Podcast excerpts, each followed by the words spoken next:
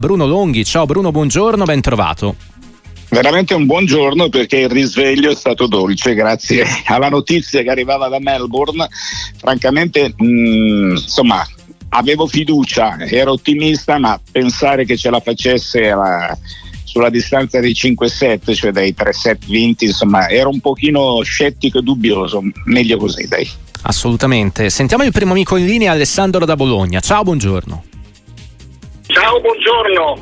Sto prendendomi un caffè perché dalle quattro e mezza che sono sveglio. È stata una grandissima partita. Io ero anche a Malaga e ho, ah. quel giorno lì ho pensato che stava cambiando qualcosa nel tennis mondiale. La cosa che volevo chiedervi se siete d'accordo con me che è vero, ha vinto Yannick, ma la squadra ha preparato la partita splendidamente, cioè ha una squadra fantastica che tecnicamente lo supporta nella potenzialità e nella grandezza che ha. Grazie. Ciao, ciao Alessandro.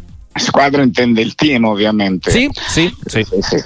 Ma guarda, io nei dettagli non conosco, non so chi sia il preparatore, io il tennis sono come, sai, quelli che guardano il calcio quando gioca la nazionale ai mondiali e io il tennis lo guardo e lo seguo quando c'è il grande campione che è trainante e trascinante per tutti. È la storia che ci ha insegnato questo. Il tennis ha avuto momenti di crisi quando sono venuti a mancare i campioni come Panatta, adesso siamo tornati con questo grande campione. Lo sci ha avuto i suoi grandi momenti con Tony, poi con Tomba e per cui adesso abbiamo la goggia.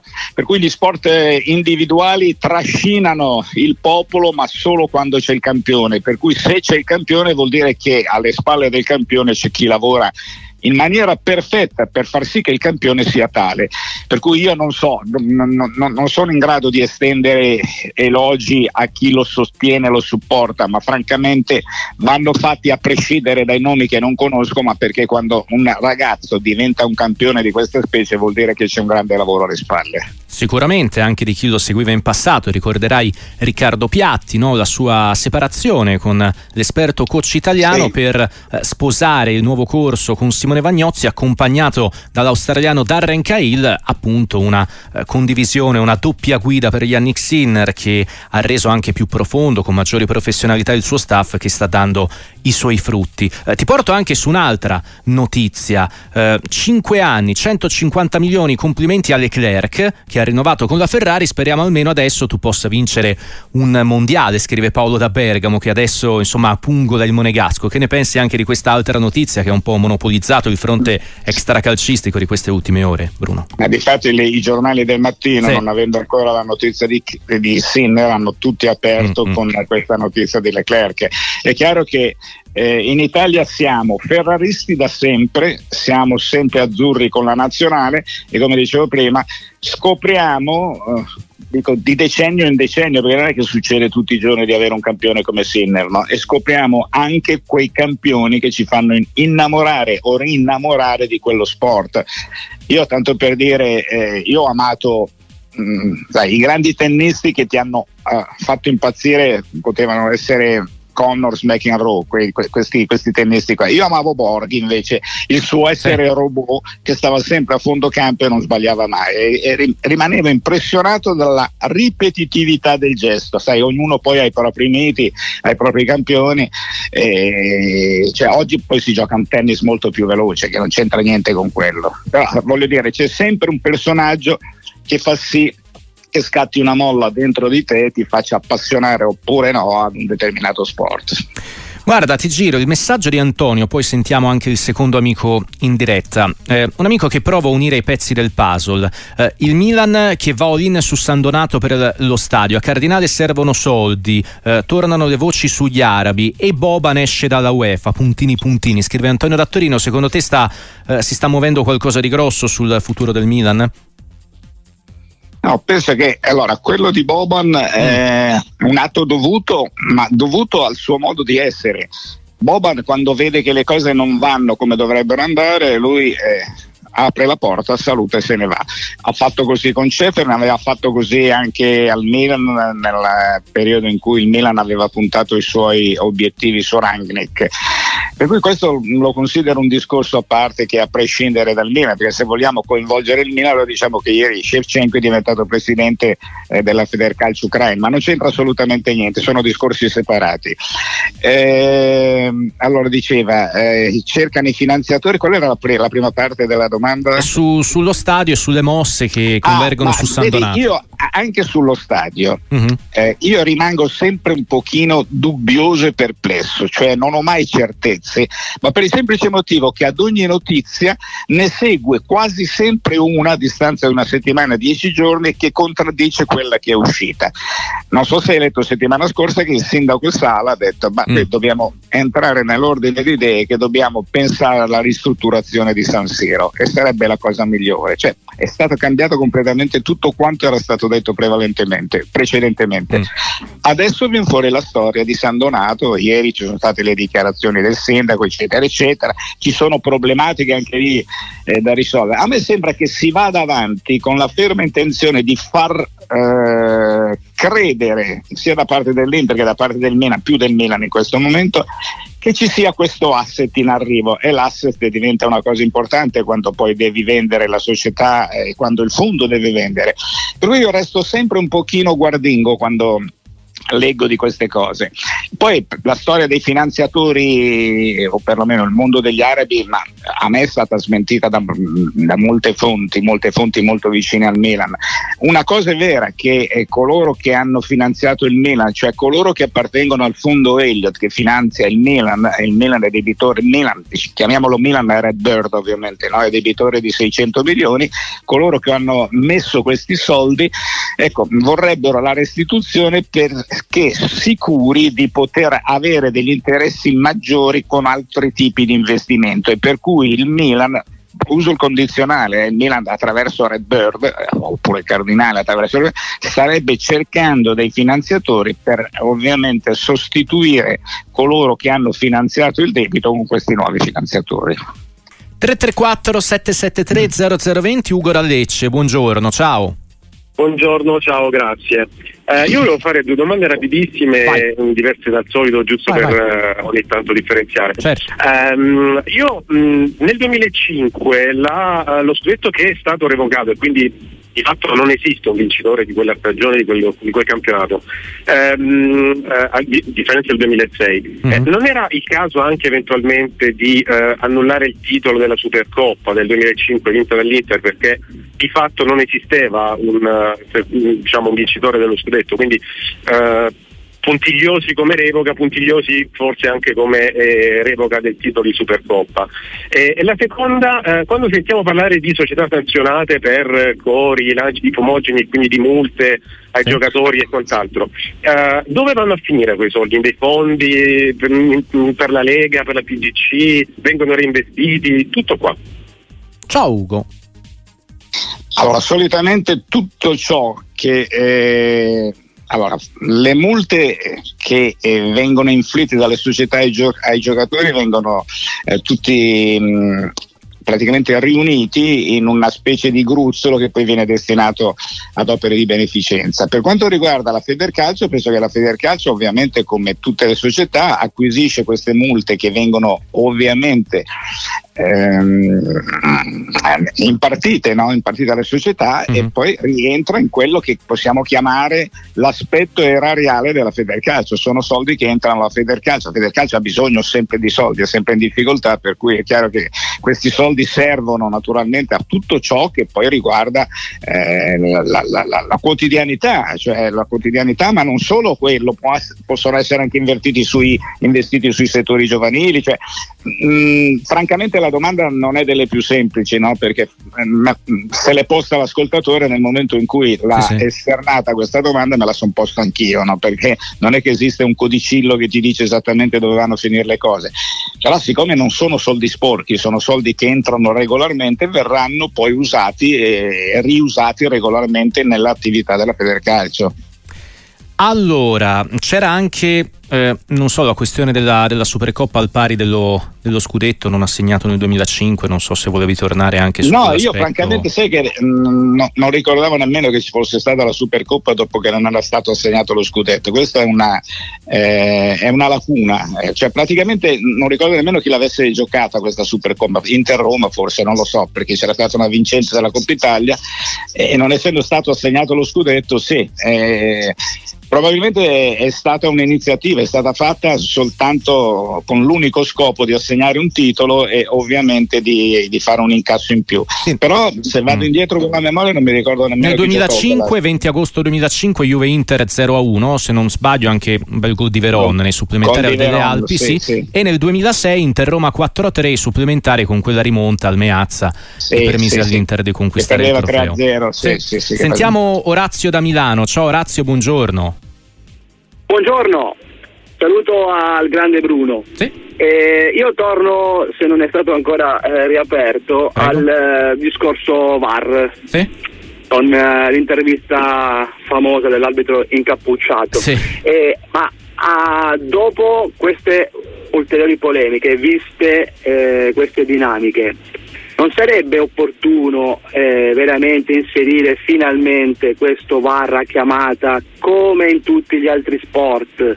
dal basket alla pallavolo al mm. tennis, senza bisogno che dall'altra parte ci sia un altro arbitro, ma ci sia solamente un tecnico che faccia rivedere l'immagine all'arbitro di campo e che questo arbitro, come nel basket, si metta lì davanti al, al televisore uh-huh. e poi magari come succede in NBA o in qualche altro sport eh, spiega la decisione che va a prendere anche con un altoparlante per far capire a tutti ciò che è successo secondo voi non sarebbe più opportuno a questo punto? Bene, grazie. ciao, ciao grazie a te Orazio Bruno sì, se ne è parlato molto, sì, sì. però ci sono delle dinamiche nel calcio, cioè fermare eh, il momento, l'arbitro che va al monitor senza ovviamente che ci sia intervento del VAR, che viene munito di un microfono che possa spiegare a tutti i telespettatori, a tutti gli spettatori che però non hanno la TV, a meno che c'è il video, il perché ha preso questa decisione. Sarebbe un modo di rendere chiaro ed esplicito quello che è accaduto, ma sarebbe anche un modo di mettere alla gogna l'arbitro, perché se il 50% dei tifosi, perché io voglio immaginare che su due squadre ce ne siano la metà di una squadra e la metà di quell'altra. Non sono d'accordo su questa decisione dell'arbitro, che cosa accade? Bua non finire in tutto lo stadio, no? Cioè, si sta cercando eh, di venire fuori da una situazione dalla quale non verremo mai fuori, soprattutto per un motivo, che esiste la soggettività dell'arbitro, la soggettività eh, dell'uomo addetto al VAR, eh, la soggettività di chi decide, perché noi mh, mm, abbiamo un regolamento che viene purtroppo interpretato dagli arbitri a modo loro. Ci sono quelli che fanno giocare, permettono le entrate dure, ci sono quelli che tirano fuori i cartellini alla prima entrata leggermente fuori, fuori posto. È la soggettività.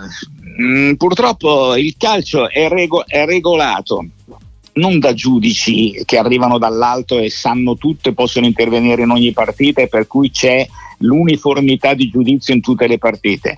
Sono decise da arbitri che sono uomini e che hanno un sistema di arbitraggio diverso dagli altri, che, eh, che possono decidere in una maniera oppure in un'altra. È la soggettività quella che purtroppo eh, crea il, il, continuo disappunto e disaccordo tra i tifosi. La solita frase che sentiamo, no? ma come mai quel fallo uguale a quell'altro è stato sanzionato mm-hmm. in maniera diversa? Ma perché sono diversi gli uomini? Non è che la chiamata, eh, tu chiami il VAR e poi l'arbitro va, eh, controlla e prende una decisione, non è che accontenta, perché il VAR scontenta sempre. Cioè, io ho visto in questi ultimi tempi assegnare rigori o combinare delle espulsioni sulla quale andiamo a vedere sui social non c'è mai, non c'è mai l'uniformità di, giu- di, giudizio sulla decisione, c'è sempre eh, una, una, sorta di, di, di, critica talvolta velata, talvolta pesante nei confronti di ciò che è stato fatto dagli arbitri, per cui è difficile venirne fuori. Poi a proposito di ciò che è stato pubblicato dalle Iene, è chiaro che quando devi fare uno scoop di questo tipo, tu vai sempre a contattare una persona che è in difficoltà o che è un pochino emarginata dal sistema. Mi spiego, se tu vuoi avere una rivelazione bomba da prima pagina, insomma, o un'intervista interessante eh, relativa ad una squadra, cerchi di andare a contattare quello che non gioca mai se vuoi sentire qualcosa di piccante, no? quello che è un po' in, in, antitesi con l'allenatore, col gruppo che è imperante, eccetera, eccetera. E di solito si fa così.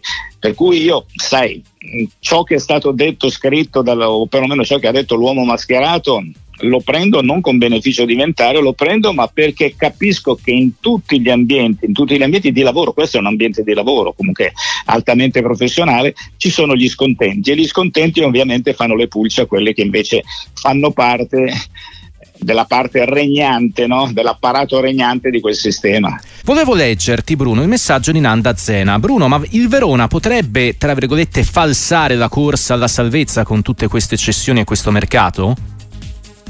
No, eh, lo dico mm, ma con certezza al 100% perché il Verona sta compiendo un vero miracolo. Allora, le cessioni vengono fatte, ma le cessioni non stanno indebolendo questa squadra che attraverso i prestiti ovviamente fa cassa vendendo, attraverso i prestiti riesce ad avere una rosa competitiva e poi basta vedere quello che sta facendo in campo. Ha, ha giocato la partita con l'Inter da pari ha vinto quella successiva con la Salernitana, sto parlando da quando è iniziato il mercato, eh. uh-huh. eh, ha giocato l'ultima partita a Roma contro la Roma del debuttante De Rossi e nel secondo tempo ha messo la Roma, l'ha schiacciata là, ma il motivo è semplicissimo, questa è una squadra allenata bene che corre tantissimo, per cui non sta assolutamente falsando il campionato, non è quella squadra che vende, svende e poi va in campo e praticamente non gioca la partita, no no no, io penso che il Verona ha buone chance per salvarsi per cui il campionato non è affatto falsato. Sempre in lotta a salvezza, un amico ti chiede perché il suo Cagliari è fermo sul mercato. Le altre squadre che devono salvarsi si stanno rinforzando, Verona a parte. Eh, colgo l'occasione anche per chiederti una parola sul, eh, sul match di questa sera tra Cagliari, Torino, eh, tra Cagliari, e Torino che si giocherà all'Unipol Domus, eh, chiaramente con... Tanti piccoli grandi eh, segnali del ricordo di Gigi Riva a partire dalla maglia storica che il Cagliari indosserà questa sera? Allora ci sono tantissime iniziative, mm per esempio una cosa molto bella che tutte le scuole eh, alle ore 11, 11 ovviamente è il numero della maglia iconica di Gigi Riva, mm. faranno partire un applauso, saranno nei cortili di tutte le scuole, per cui probabilmente tutta Cagliari sentirà questo, questo applauso. Poi ci sono le maglie celebrative eh, che verranno usate sia eh, come diciamo maglia d'allenamento pre-gara, poi la maglia che verrà indossata con un, be- un patch che ricorda Riva, ricorda il numero 11 e poi ci saranno le presenze ovviamente di tutti coloro che sono stati vicini al grande Gigi durante il periodo della sua vita, non solo in questi ultimi anni. E il discorso relativo a parte il fatto che è la prima partita questa sì. dopo l'addio di Gigi per cui riveste un sapore del tutto particolare no? ci sarà il calcio ma ci sarà soprattutto l'emozione e la commozione il Cagliari non investe perché evidentemente è convinto di potersi salvare con i giocatori che ha a disposizione, ritrovando alcuni, sono, alcuni elementi che si sono infortunati e tenendo presente che poi in casa eh, nel suo stadio sta praticamente facendo i punti per la salvezza, sono 15 su 18, i 18 sono i complessivi del, del Cagliari fino a questo momento e 15 sono quelli che ha realizzato in casa.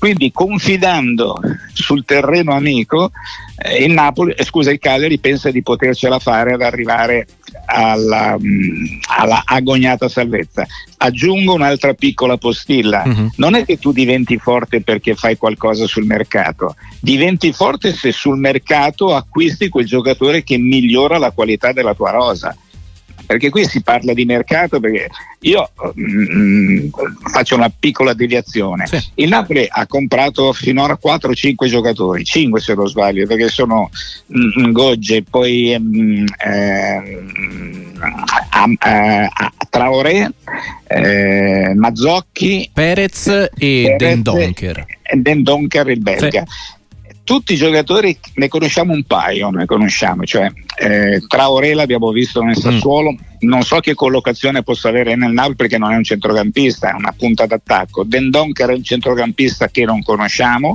Mazzocchi l'abbiamo sì. intravisto in queste prime eh, apparizioni. Perez abbiamo visto in una squadra ah che che ha preso caterve di gol. Voglio dire, mm. non è che abbiamo sì, la certezza che il Napoli con questi giocatori sarà sicuramente migliore del Napoli eh, di inizio stagione che abbiamo visto fino a questo momento. Cioè non bastano i nomi, bisogna andare a prendere quei giocatori sicuri che fanno lievitare il rendimento della squadra. Il Napoli poi doveva anche sopperire a certe partenze che non aveva fatto prima. Eh, per cui è un discorso diverso, però ripeto, se non trovi il, quel giocatore che possa far lievitare il, il, rendimento della rosa. È inutile spendere dei soldi, li spendi soltanto per far fare un titolo sul giornale o per accontentare una piazza scontenta, ma mi pare che non sia scontenta la piazza di Cagliari. 334 773 0020 per le vostre chiamate 366 084 122 per i messaggi. Purtroppo in Italia costruire gli stadi è tremendamente difficile. Fin quando i comuni avranno interessi e introiti dagli impianti resterà mera utopia, basti guardare Salerno, Firenze e Roma. Urge una legge sugli stadi seria, ness- eh, basta, più, basta chiacchiere. Questa dovrebbe essere la vera battaglia delle leghe, non la riduzione delle squadre o eh, l'organizzazione degli eventi in eh, paesi inqualificabili, scrive lui. Che ne pensi? C'è la possibilità di avere degli stadi mh, mm, per, ogni, per, ogni, società, questo è il discorso? Sì, e soprattutto attraverso un intervento della politica concreto, sì, attraverso no, no, no, una legge quello, degli quello, stadi. Quello sì, è chiaro, è chiaro. Eh beh, A Bodi parlò sai. di commissario qualche mese fa, ti ricordi? Sì, sì, ma eh, eh. allora è un problema questo, è un problema che da noi sembra irrisolvibile irrisolvibile. Negli altri paesi eh, si decide di fare uno stadio e si fa lo stadio, cioè l'iter burocratico è molto più veloce, qui da noi non si riesce, sembra impossibile. Prima eh, c'è stato l'ascoltatore che ha parlato dell'ipotesi stadio Milan a San Donato Milanese, ma uh-huh. qui siamo all'assurdo che il Milan debba andare a San Donato Milanese, dove puoi costruire uno stadio, ma devi costruire tutto ciò che riguarda il contorno dello stadio, le vie d'accesso, la disponibilità ovviamente della polizia urbana che deve avere un numero di personaggi e di che siano adibiti no, al, al, mantenimento dell'ordine pubblico. Cui ci sono delle problematiche enormi. A Firenze poi non so cosa stia succedendo perché qui sembra una storia infinita no, quella di Firenze. Allora, l'unico sistema è che ci sia veramente una sorta di intervento, una sorta di intervento del governo per rendere più sbrigative, più spicce no? queste, queste, ehm, queste, manovre che devono portare le squadre, le squadre, le società ad avere di, scusa, lo stadio di appartenenza.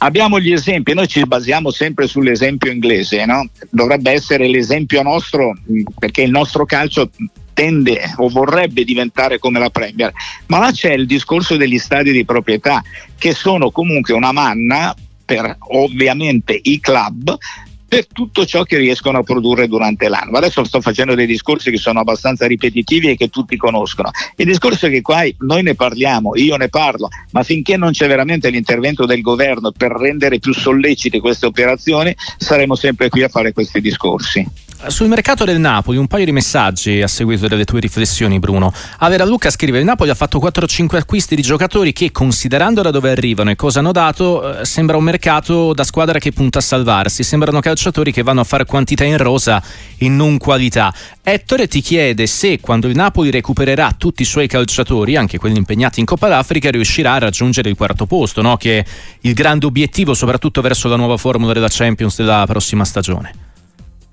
Sì, che potrebbe essere anche il quinto posto. No? Tra l'altro, eh, ce lo auguriamo. Eh, sì, ce l'auguriamo. siamo primi no? nella, sì. nella, classifica, eh, sì. nel ranking UEFA. No, voglio dire, l'impressione che ne ho tratto è la stessa. Mm-hmm. Cioè, mi sembra che il Napoli mh, mm, abbia veramente, rispondo alla prima domanda, ha acquistato sì. dei campioni che ti possono eh, far cambiare eh, il volto della squadra. Però è chiaro che se ti rientra Ghessati, rientra Osimen, Zelensky non so che tipo di rapporto avrà adesso con la società di qui in avanti, visto che ormai lo si dà per certo in maglia nerazzurra nella prossima stagione. Però con un difensore solido, ecco, un centrale solido e poi con la, la, la, il, il, ritrovare quei giocatori lì, perché insomma Osimendi che lo puoi regalare a nessuno così facilmente, è stato il capocannoniere del passato campionato. È chiaro che ritrovando i suoi elementi, i suoi giocatori cardini, i suoi giocatori più forti, il Napoli può tranquillamente ambire tra le prime quattro. Mirko da Torino, ciao, buongiorno. Buongiorno a voi, è un onore innanzitutto parlare con il signor Longhi. La mia era una domanda e una provocazione. Uh-huh.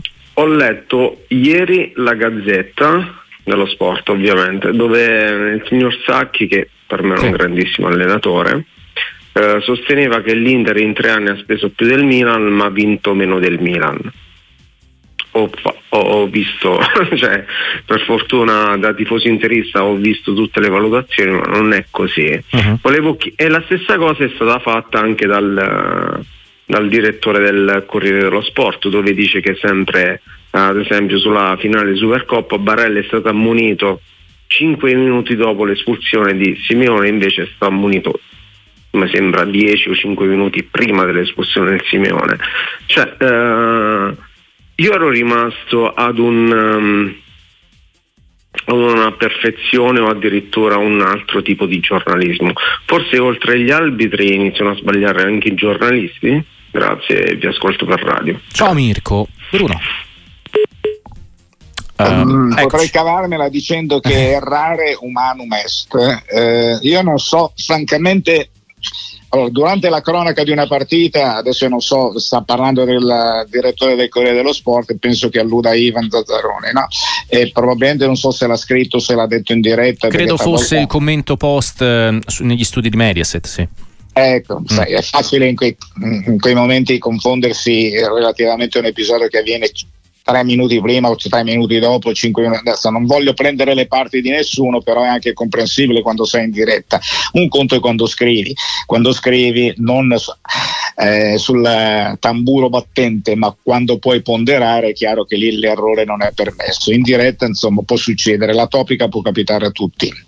Ma Sacchi francamente mm, del quale mi vanto di essere amico, non so per quale motivo abbia parlato di queste spese dell'Inter, cioè eh, superiori a quelle del Milan, perché francamente mi pare che il Milan abbia fatto mercato, l'Inter ha sempre fatto mercato con i parametri zero, non ha acquistato quest'anno, l'unico giocatore che ha pagato è stato Pavar che ha pagato 30 milioni, però a fronte di tanti giocatori che sono usciti. Cioè francamente rimang- sono rimasto anch'io un pochino sconcertato nel leggere eh, più che altro il titolo, perché non sono andato a fondo poi dell'articolo, mi, mi, mi aveva trovato abbastanza perplesso. Però voglio dire, Sacchi eh, fa l'opinionista, da quando non fa più l'allenatore, esprime le sue opinioni sul tipo di gioco che praticano gli allenatori, più che altro si concentra sempre su quello. Sacchi è un editorialista, ecco il giornalista è colui che deve essere più preciso e più puntuale e non è solitamente il personaggio che tipo Sacchi esprime quella che è la sua opinione su un determinato argomento, sul determinato comportamento di una squadra. Eh, in linea di massima io vedo che c'è molta attenzione, molta precisione, mi, parlo, mi riferisco alla carta stampata in generale, laddove si ha il tempo per poter ovviamente pensare e poi eh, mettere per iscritto un articolo. E non vuole essere una difesa ad ogni costo, però mi sembra un pochino esagerato quello che ha detto l'ascoltatore. Sì, sbagliano gli arbitri, sbagliano i giocatori, eh, sbagliano i tifosi, sbagliano anche i giornalisti. Insomma, vediamo un pochino in quale contesto avvengono questi errori e cerchiamo anche di capirli. Tanto un paio di aggiornamenti di mercato. Dal sito della Lega di Serie A depositati i contratti di Den Donker che dalla Stonvilla diventa a titolo temporaneo un nuovo calciatore del Napoli, depositati anche i contratti di Popovic e Zerbin da parte del Monza. Intanto dall'Inghilterra arriva la notizia dell'ufficialità dell'acquisto in prestito fino al termine della stagione da parte del West Ham United di Calvin Phillips, il centrocampista inglese di proprietà del Manchester City, accostato in passato, ricorderete anche alla Juventus, ufficialmente un nuovo giocatore del West Ham. A Napoli adesso, da Paolo, ciao, buongiorno. Eh, buongiorno, buongiorno. Ciao. Volevo che voi, Bruno Longhi, mi chiariste questo mistero. Sono mm. chiaramente un tifoso del Napoli mm-hmm. e mh, mm, ho ascoltato prima Longhi che parlava degli acquisti fatti al mercato di riparazione, trovandomi perfettamente d'accordo. Io vorrei sapere per quale motivo noi perderemo a fine stagione a parametro zero un calciatore come Piotr Zilinski, anni 29, nel pieno della maturità, a cui non è stato rinnovato il contratto e che addirittura ha rifiutato in estate le sirene arabe per poter rimanere. Io non riesco a capire il motivo per cui compriamo poi degli altri centrocampisti e perderemo questo centrocampista collaudato a favore di una diretta concorrente a fine stagione.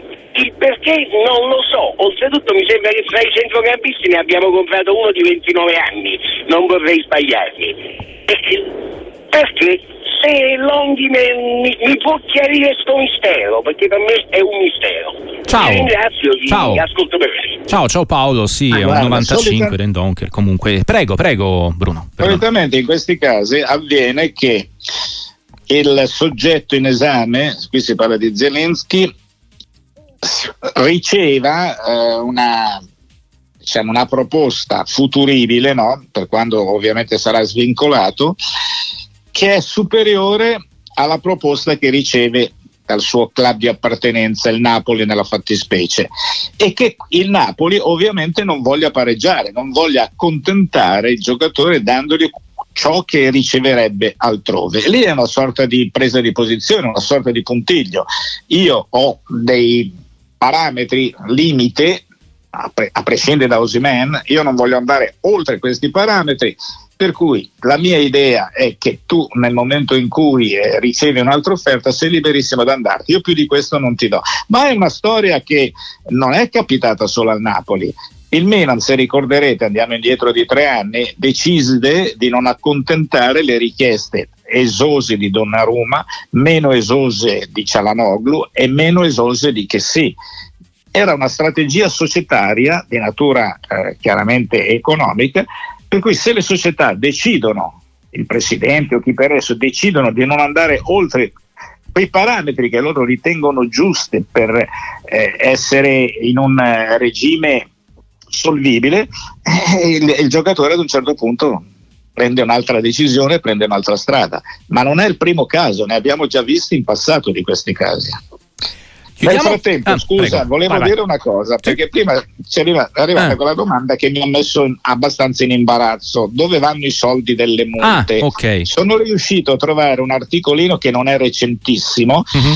però dicono che vengono eh, usati per, eh, per esempio, una manifestazione che si chiama Viva il calcio, che è organizzata in collaborazione con gli oratori, Luis, eccetera, uh-huh. eccetera, e poi c'è una parte che è destinata al sociale, ma c'è anche una parte che poi la Lega questi soldi se li tiene diciamo per, la per le spese correnti.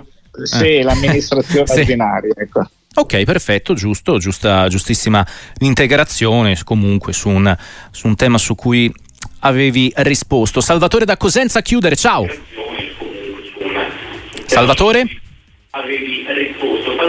Abbassa, abbassa il telefono, eh, eh, o meglio, abbassa la radio. Pronto? Eccoci, eccoci. Ciao Salvatore, sì. grazie alla nostra parte tecnica. Vai pure con la domanda. Pronto? Sì, sei in diretta, ascoltaci per Eccomi. telefono. Vai. Buongiorno Ciao. ragazzi di Radio Sportiva, buongiorno. Buongiorno al dottor Longhi. Sì. Vai con la domanda, ascoltaci per telefono. Sì, ascolto per telefono. Vai. Volevo chiedere una, una cosa, ho un'idea, se... Sì, ascolto per telefono. Sì. Una, solo una domanda, perché la prossima edizione della Coppa Italia uh-huh. non, non, la si intesta al grande Coppa Italia Ciciriva e la finale eh, della, della, finale, la finale della sì, sì. Coppa Italia eh, non la si giochi eh, a Cagliari, nello stadio di Cagliari. Grazie, so, grazie Salvatore. Cosa ne pensate di volentieri, molto volentieri. Bruno Longhi. Eh beh, la risposta non può che essere positiva. Eh, è una bella idea, l'idea ovviamente che non facciamo nostra, ma nella speranza che ovviamente qualcuno in Lega ascolti e se non ascolterà, visto che frequento eh. spesso e volentieri i locali della Lega Calcio qui a Milano perché ho molti amici, mi farò promotore di questa idea. Per cui grazie all'ascoltatore, eh, mi è sfuggito il nome, come si chiamava? Salvatore. Grazie Salvatore per questa idea. Mi, mi eh, farò portavoce e promotore, vediamo se ce, la, se ce la facciamo. Grazie, grazie, grazie tante. Bruno, grazie anche a te, ci sentiamo poi più tardi in giornata. Ok, grazie. grazie.